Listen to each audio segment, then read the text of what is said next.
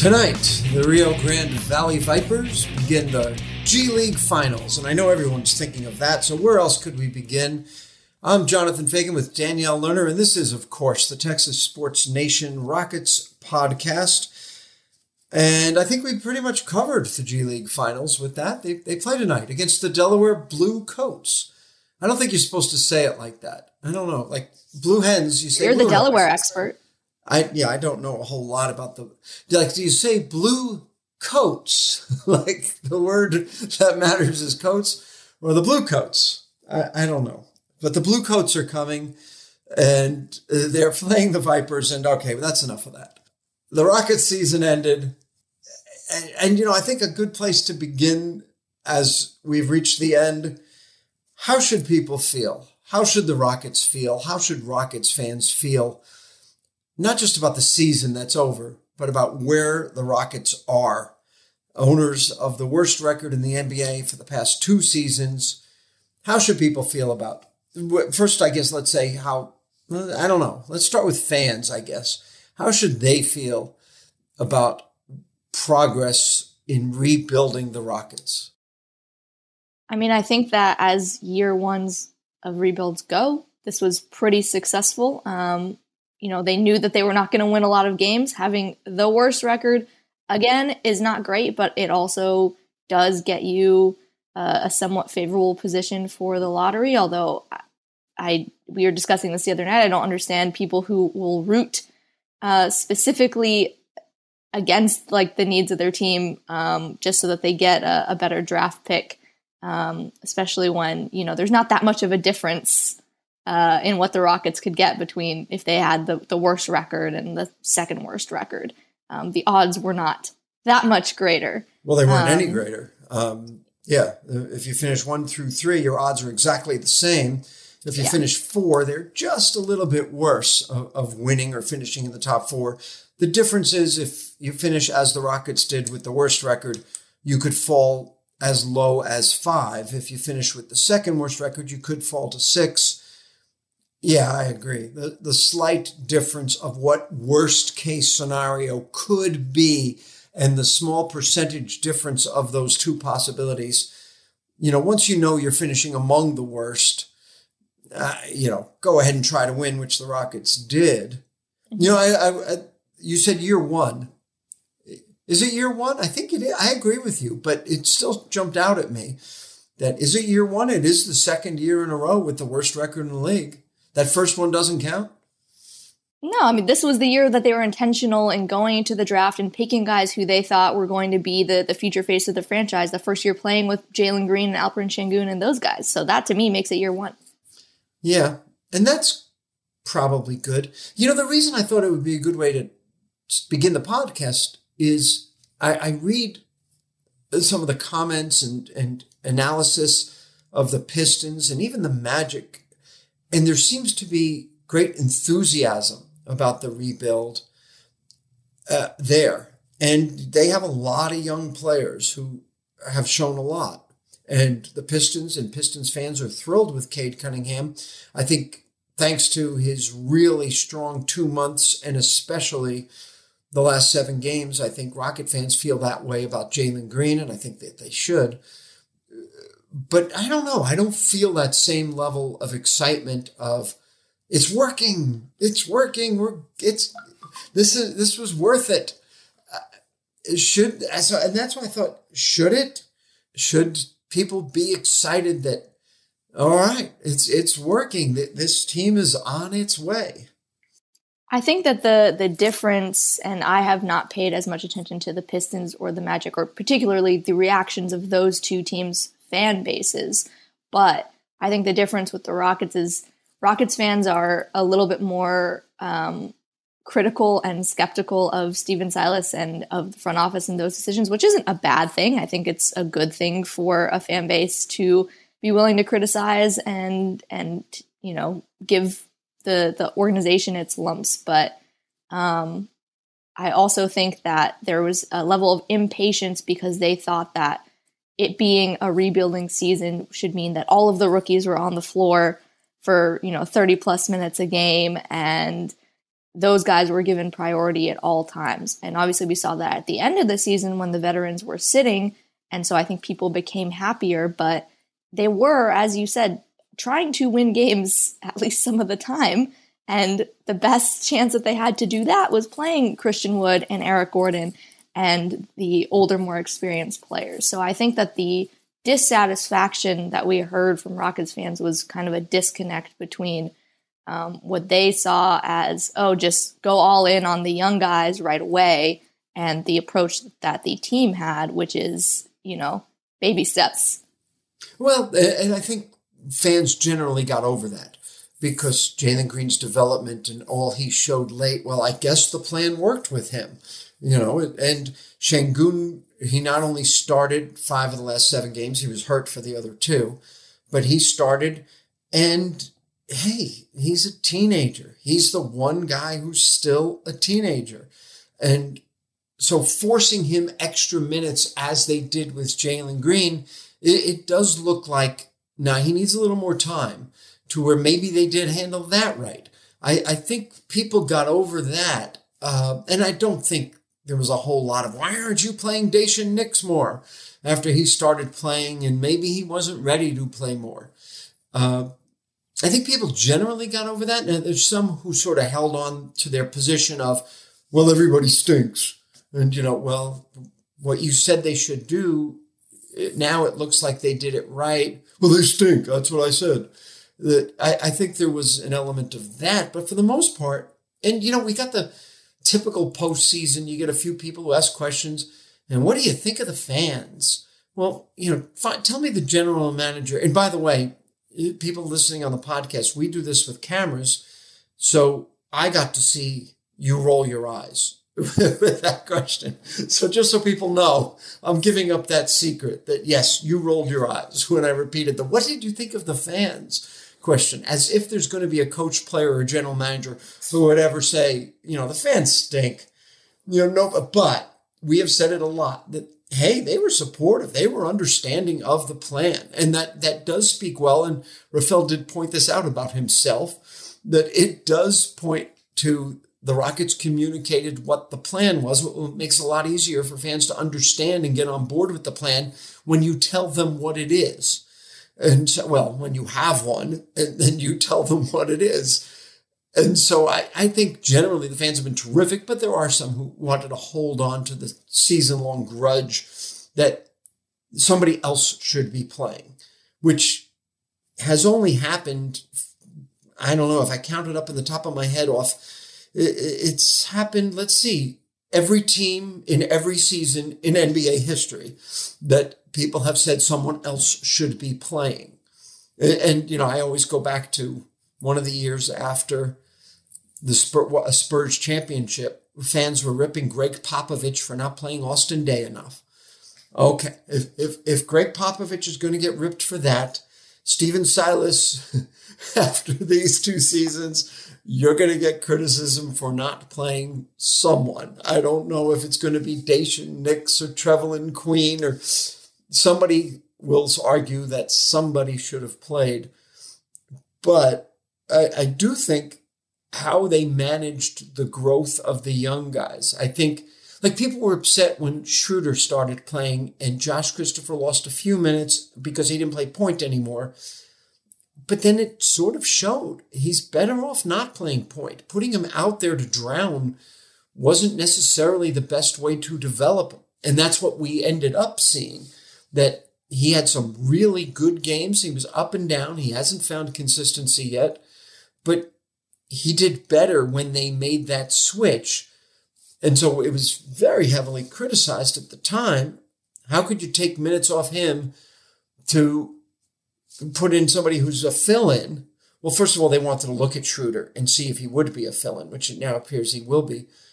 But hey, it wasn't a bad way to help Josh Christopher grow. So some of those things panned out, but I still go back to my first question. So if that's how Rocket fans should feel, like, okay, well, we have hope.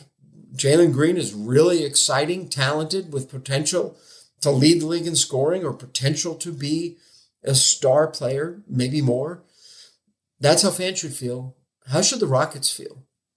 not that the Rockets are going to come out if if things didn't go to plan and be like, oh yeah, we just we just crumbled. This was a disaster. But I do think that it is going along with their plan and, and to your point about their transparency, like that is what is making this process easier to digest for everyone because they were very intentional with what they set out to do. Um, and Stephen Silas had that messaging all season about, well, this is about development and blah, blah, blah. And some of that is harder to stomach when they're in the middle of, say, a 15 game losing streak. Um, but they were consistent with it. Um, so I think that does help. But I do think that they accomplished that. You know, there are certain players who maybe didn't come along quite as fast. Usman Garuba, of course, had had some setbacks. You know, he had his wrist, wrist surgery that kept him out for a little while. Um, he was in the G League for quite some time, playing and not playing, so he didn't get as much time with the Rockets probably as they would have liked. But Jalen Green was sensational. Almost had the rookie scoring title. Came one tenth of a point shy of Cade Cunningham from from doing that. Um, and you know, I think Christopher and Sengun, we've talked about it before on this podcast, exceeded expectations, especially on offense. Um, they both have to do some work defensively, but all of those guys growing collectively this year. And I wrote about this in a story that I believe posted today, but rookie growing pains seem bigger and more magnified when they're multiplied by four or three if you're not counting Garuba, who wasn't there most of the time. So it seems like there are a lot of things going wrong. But down the road, that can be beneficial because they are all learning together within the same system. And even if Jalen Green is progressing, is more talented and progressing at a faster pace than the other two, you still know that they're internalizing the information at the same time. And like that synergy is really important and is going to hopefully show on the court. Yeah. And I mean, there's no getting around. Even if winning isn't the top priority, they didn't play a bunch of guys who aren't going to be on the team next year. They played guys they want to keep. They, it wasn't the Thunder who, you know, sat everybody who has ever done anything this year, or it wasn't even the Rockets last year when they had so many guys out that they were playing a lot of people who are not in the NBA. These are guys who are going to be on their team and they lost. They're not just the 15 game losing streak, they had eight game losing streak. They finished the year with a seven game losing streak. I believe they had a 12 in there. Um, can these guys win?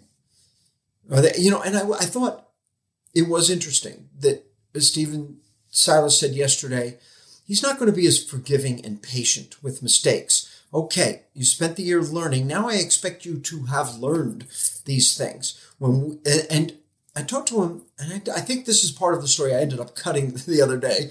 I had a long visit with him in Toronto, and I, I asked about the patience he's had to develop to accept things that you know you see things and you want to slap your head over and over again, but he can't do that all game. For one thing, he you know, it's not a good look as you're trying to inspire he'd get a concussion. Players, also he'd be unconscious from how many times he would have slapped his head. Uh, he had to learn to accept things this year that okay that's part of learning. Next year no. I've and that was the biggest frustration he said is when it wasn't losses as much as if we lost or had bad stretches in games because we didn't apply what was emphasized in practice or video sessions or shoot arounds or pregame and then we didn't do it. That was his biggest frustration. Well next year he's not going to be as patient with that that if you fail in those things then somebody else plays that you that was good to hear, and that they will not be so basic, so vanilla, uh, especially defensively, um, which brings up other questions we'll get to. But so, in other words, he expects to advance, but can these guys win when they didn't win this year? For that matter, should that become more of the goal next year? Winning because you can make a case hey if they draft another teenager and especially if he's one of the top three guys to where he's a guy you want to play. You want him to get through those growing pains the way jalen green did. It, if you're going to be playing another young guy and those top three guys are all teenagers should we, and this is the last year they control their first round pick before the thunder gets control of their first round picks. And they have a ton of cap room in the summer of 2023. So, in other words, you might not load up with veterans this summer Should, is it time to win, or do you go through another year like this? I don't think there has to be another year exactly like this year where you only win 20 games, but I also don't think it's realistic to suddenly shoot for 50 wins. Uh, I think that there's a, a, middle ground there. And I do think that Jalen Green made the point yesterday that he thinks a year in this league did somewhat teach the Rockets what it takes to win. Um, does that mean that they're going to be able to execute that? That's a whole different thing. But they, he made the point they did play a lot of very, very close games against a lot of the top teams in the NBA. They even beat a couple of the top teams in the NBA. Um, so, you know, they have that experience. It's not like they were automatically start to finish getting blown out every single game. It did happen quite a bit. Um, but it did not happen every single game. And we even saw in these last few weeks that they were still trying to be competitive. As you said earlier, there were quite a few big comebacks that fell short. So I think that that in itself shows that there's a big step and they have the potential to definitely exceed what they did this season. But I do think that it's going to feel very similar at times. You know, you made a good point though. They at the end of the year, I mean, they were on the edge of getting blown out a few times, but they were very competitive. They played with a, a, what I would call a good spirit, which was not always the case during the season. Now, some of that could be because they saw a finish line, ah, finish strong, as opposed to the dog days type of thing. But this is after they sat the veterans. It makes you wonder okay, is it time now? It becomes Jalen Green's team, Kevin Porter Jr.'s team. Uh, is it time to move Eric Gordon and Christian Wood? And if you do, what are you moving them for? Uh, it, I think that last part of the year, it wasn't entirely about that. It wasn't like, okay, we're, we're transitioning to next year's team. There were other reasons. For one thing, they were okay with losing. Let, let's stay in that bottom three. They couldn't lose in Portland. So they played those guys there. They were going to win in Portland. And they did. They won those two games. But the seven games after, they thought, okay, you know, we could lose some games and we could give more minutes. We can finally play Usman Garuba. We can start uh, Alperen Sengun. Is it time to transition from those veterans? Is it time to transition to other veterans? You, do you use your mid level exception to bring in a veteran, even if that cuts into some of the cap room the next year? Hey, they got so much cap room, they can cut 10 million out of it and still have plenty. Uh, have we seen the last of Eric Gordon and Christian Wood in Rocket uniforms? I thought it was very interesting. Yesterday, someone asked Stephen Silas, like, do you think that you need veterans on next year's team? And he immediately went into talking about Eric Gordon and, and the huge impact that he had this year um, without really answering the question. He said, well, you don't really need veterans. But then he talked about all the like great things that Eric Gordon did for them. But you know what he didn't say? He didn't mention Christian Wood. I mean, that's that's true. So I, it's I don't think that we see Eric Gordon back in Houston. Um, Chris, Christian Wood, I am less sure about, but it seems like they are very intent on Alperen Sengun being the center of the future. And maybe if Christian Wood does stick around, they want him to play more at that four spot. Um, although, you know, you also have Garuba, who is is not at the same level that Sengun is right now. Um, and he, you asked him yesterday what position he would like to play because he's traditionally played the four. Um, and he said, you know, I think I can be a center. But the Rockets, I think, have to decide what they want their center of the future to be. And if they need to go try and add someone kind of bigger and more physical in the meantime while Sengun continues to develop. I don't necessarily agree with them, but they, they expect Alperen Sengun to be the center, and they're not motivated to the big center. It's not, uh, you know, I don't think that's what they're going to be looking for. And I don't, I, I don't necessarily agree. I think if you can get a guy like that at a good price, because if he's going to be a backup to Sengun, well then, you know, you don't want to spend everything to play. Like you know, it's sort of like Andre Drummond when he was Embiid's backup. That well, people say they gave up too much in the Harden deal because they gave up the net starting center, but he wasn't the Sixers starting center. Well, same thing with the Rockets. Okay, I understand that part, but they they're not that motivated to having the big traditional center. And I do think what they'd like to do, they believe, and I, I do agree with this part, that Garuba could be as advanced and sort of natural defensive abilities as Alperen Sengun is with offensive abilities, where he is an he is a really advanced for such a young guy offensive player with some real challenges defensively. Garuba, he can play center and switch everything, and they can actually build a good defense when you have a center who can do that. You know, I'm not going to say yet he's Bam Adebayo, who could be Defensive Player of the Year, but he's got some of those qualities to him. He's got some of that to where uh, it would be interesting to see. And I think that's the plan. I think that's what they'd like to do. As far as Christian Wood, yeah, he's got to be a four. He should be that. But can they have a really good defense with Christian Wood and Alperen Sengun on the floor together? And if you're trading a guy who is as reliably productive as Christian Wood is, he will get you numbers. He will get you points and rebounds reliably uh, on a team that especially needs the rebounding help. How do you replace that and get a better defensive player or more of a defensive player who fits your needs? Uh, yeah, that's tough. Who, who, who gives you range shooting like him, which you definitely want and need if Sengun is your center, and rebounds, but is much better defensively or more, as I say, uh, versatile defensively to fill in the gaps with Sengun. That's tough. I, I mean, I th- I, I kind of think uh, I don't know how they do it, but I think that is the plan. The Sengun, you're the center, and let's see what we can do next. And of course, all this changes in I guess 35 days if they uh, get in the top three of the draft lottery.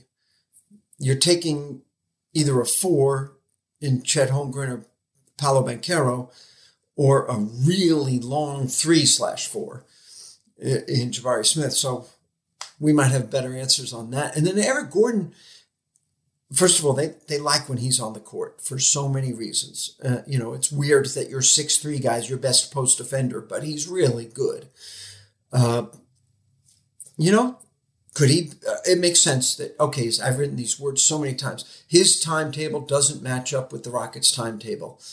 Yeah, but he could be Kevin Love to where he accepts that. He's good with it. He likes living here.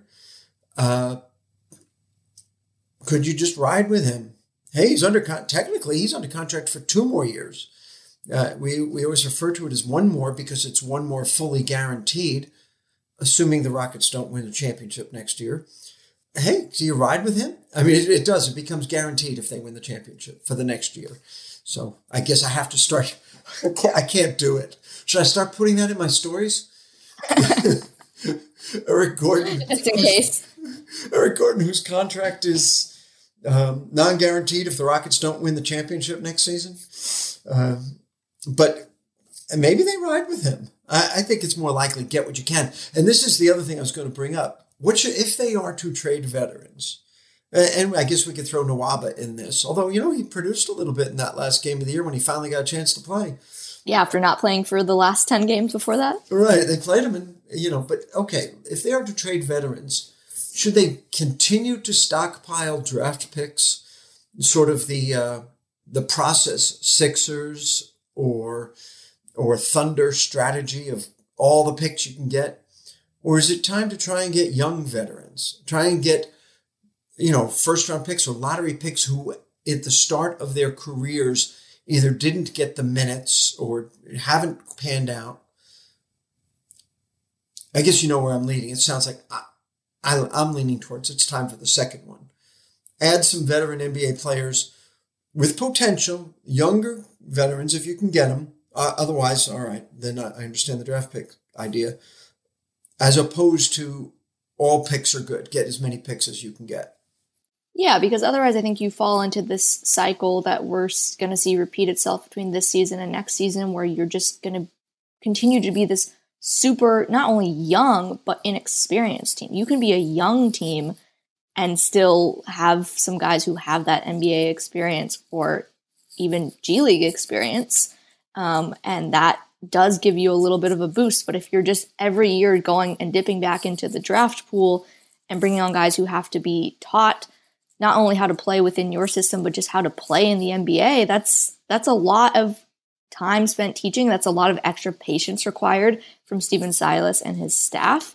Um, patience required from the front office towards the coaching staff. Like you're just repeating uh, everything that they went through this year. Even if you are slowly accruing more talent, the the teaching cycle is gonna keep keep going, and that's what makes it difficult. So I do think that it's worth going and adding some older guys because if you look at if we assume Christian Wood and, and Eric Gordon and Nwaba and all those guys are gone next year, Jae'Sean Tate is like the veteran of the Rockets.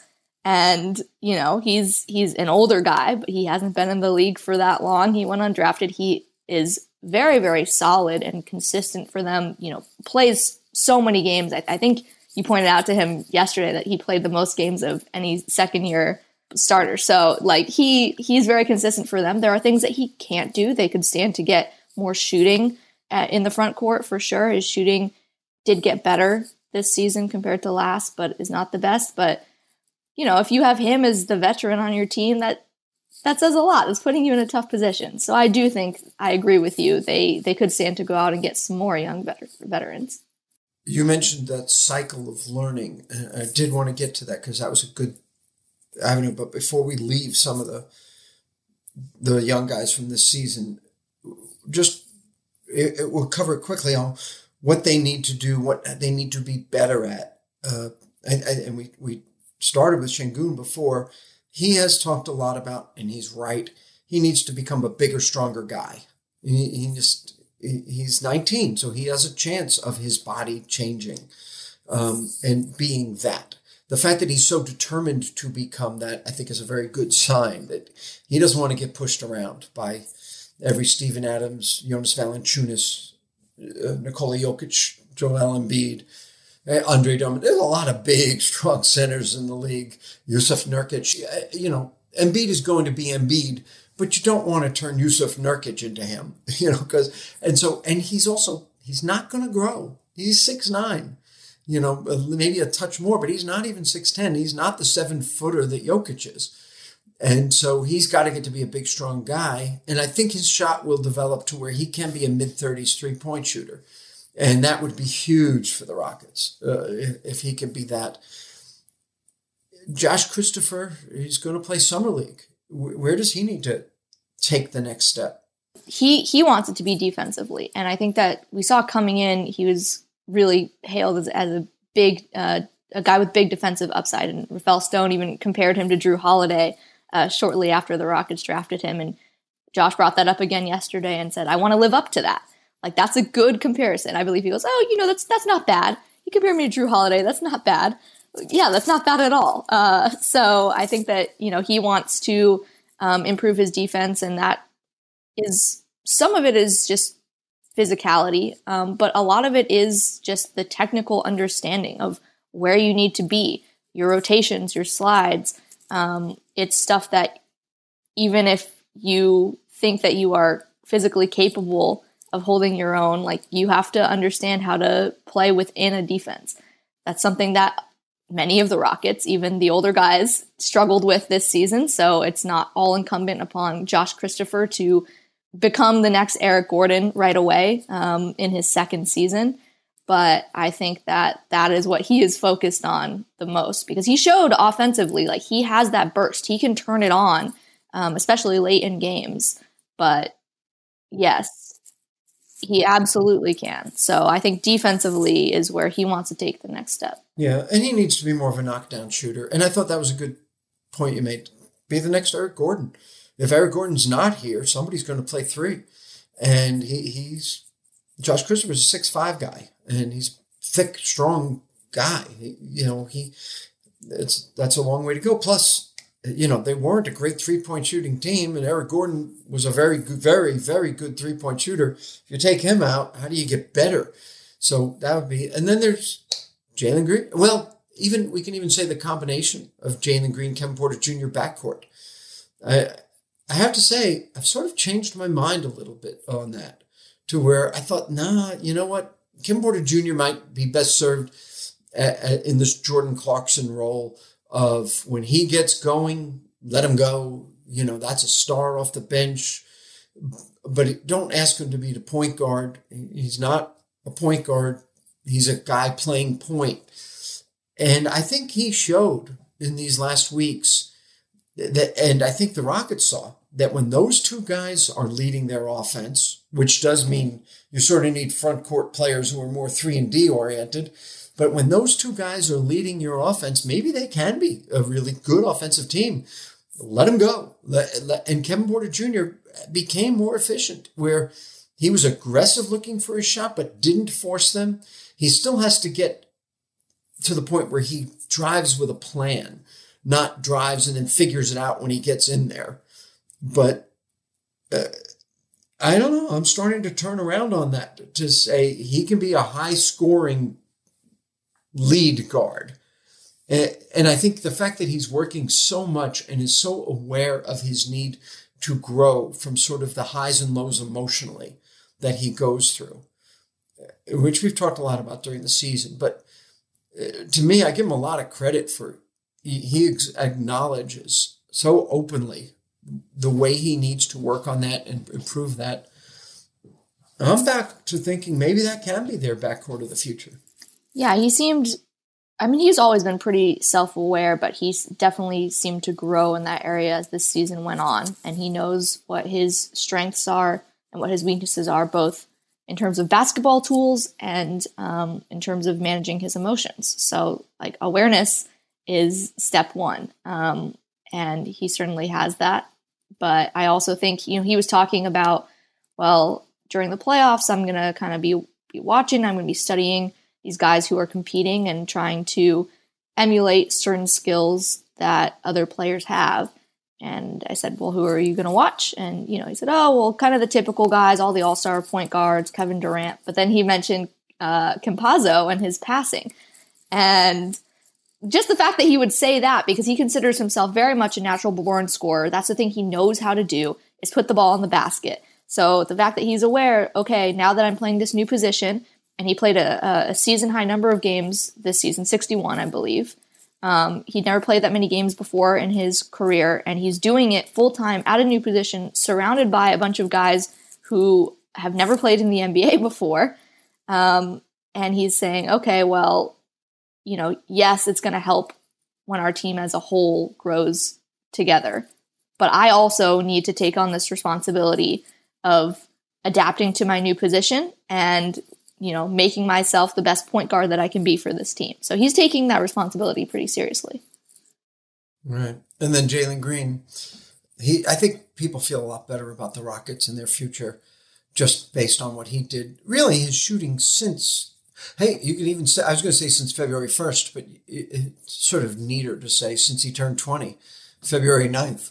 Uh, it, it, you know, that's a, when you're starting to shoot in the 39% on three pointers, when you've got his athleticism, and he's so much better now at getting to the rim and knowing when and taking, is reading everything we've talked a lot about. But um, he really is a guy who could lead the league in scoring.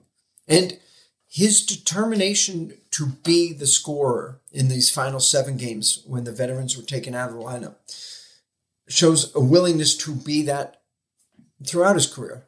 Can he, will he decide, okay, I have to carry this offense and I need to be the leading scorer for this team? He showed that he felt that way and delivered.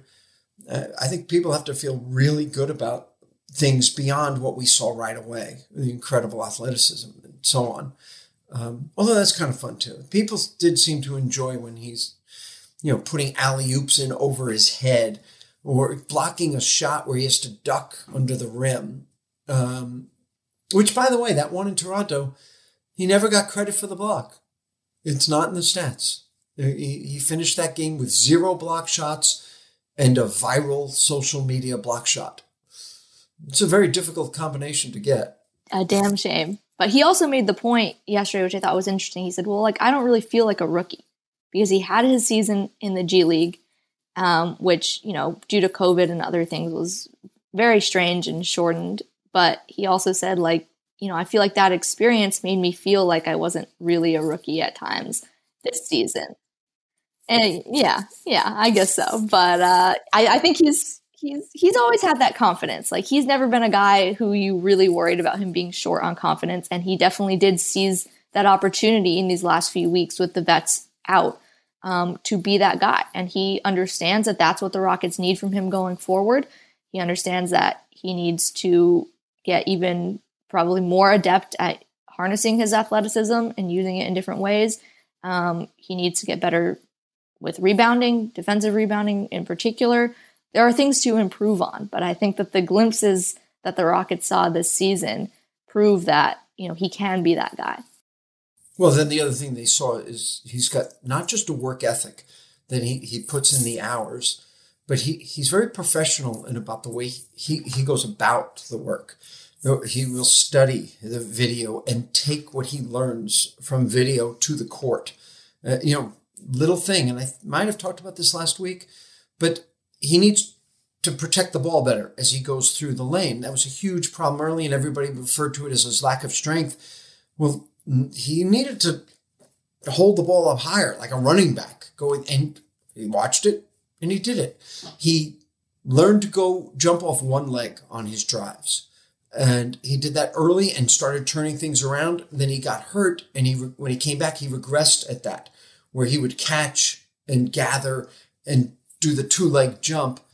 Well, he made that correction. And when you saw these last really six weeks or so, but especially the last seven games, but really throughout from February on, no, he would finish his drive off one leg and, and finish better. And I'm not bringing that up because it's a thing that he had to show he could do.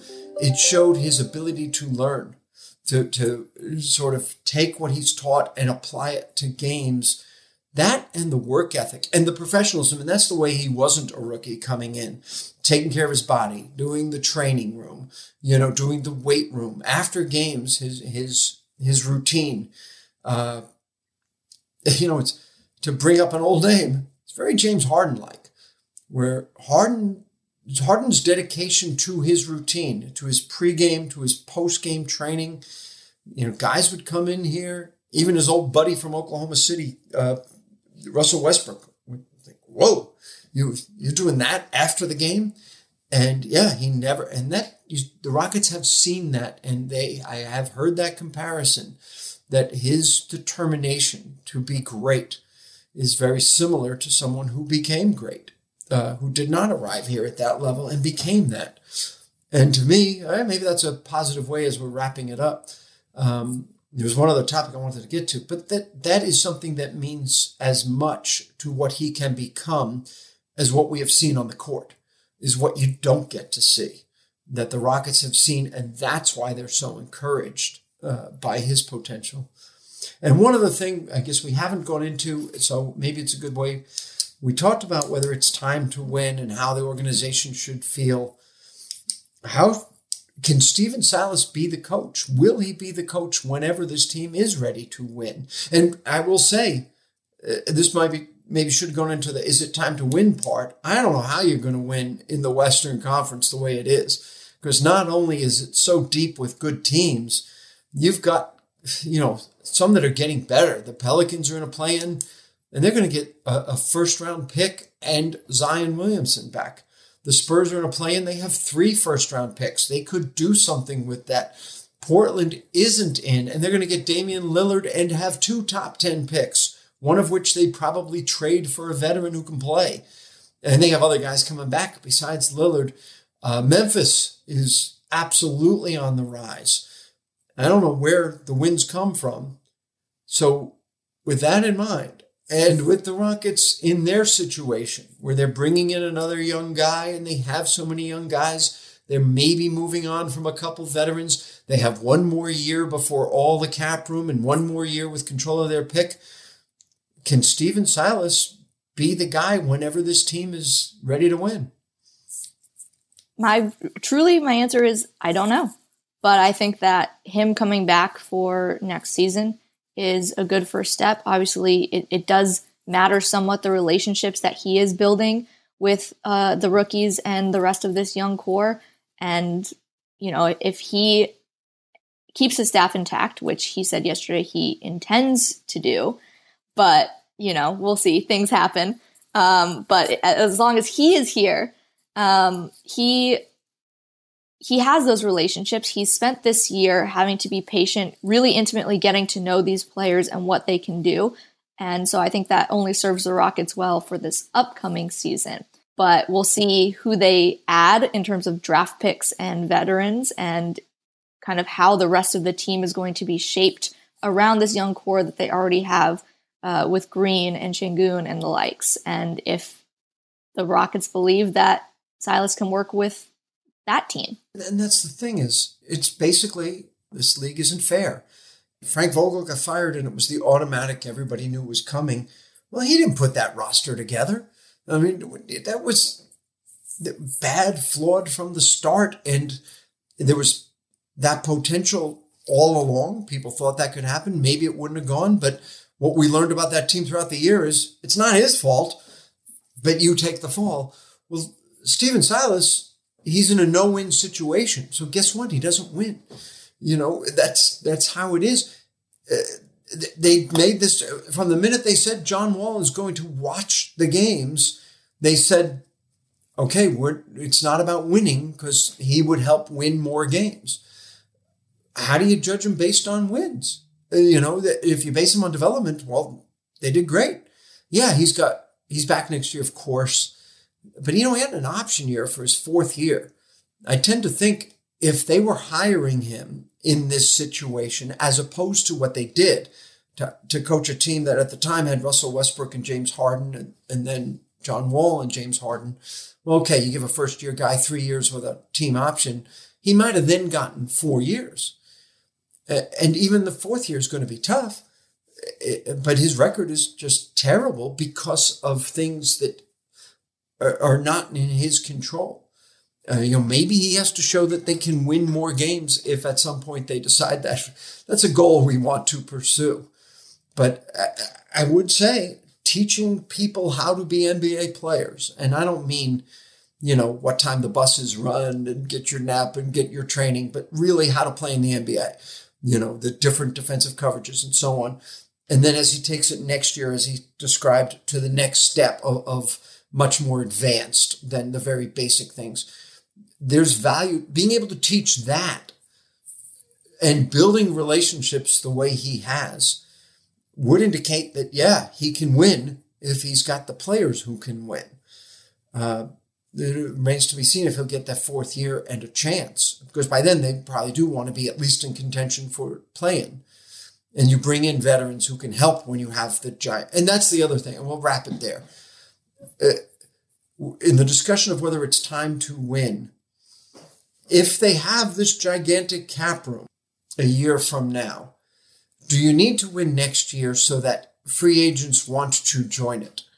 that okay i want to take your money uh, or is it just hey you got the money you're going to grab it or do you need to be viewed as a team on the rise that free agents will want to join i mean i think there's certainly something to be said for making the team a more attractive destination based on record i uh, can't imagine too many people who look at 20 and 62 this season and say hmm yeah that looks like something i, I need to uh, get my hands into so i think that that's definitely part of it well, it seems like a good place to end it. We went a little extra bonus Texas Sports Nation Rockets podcast for the first one of the off season.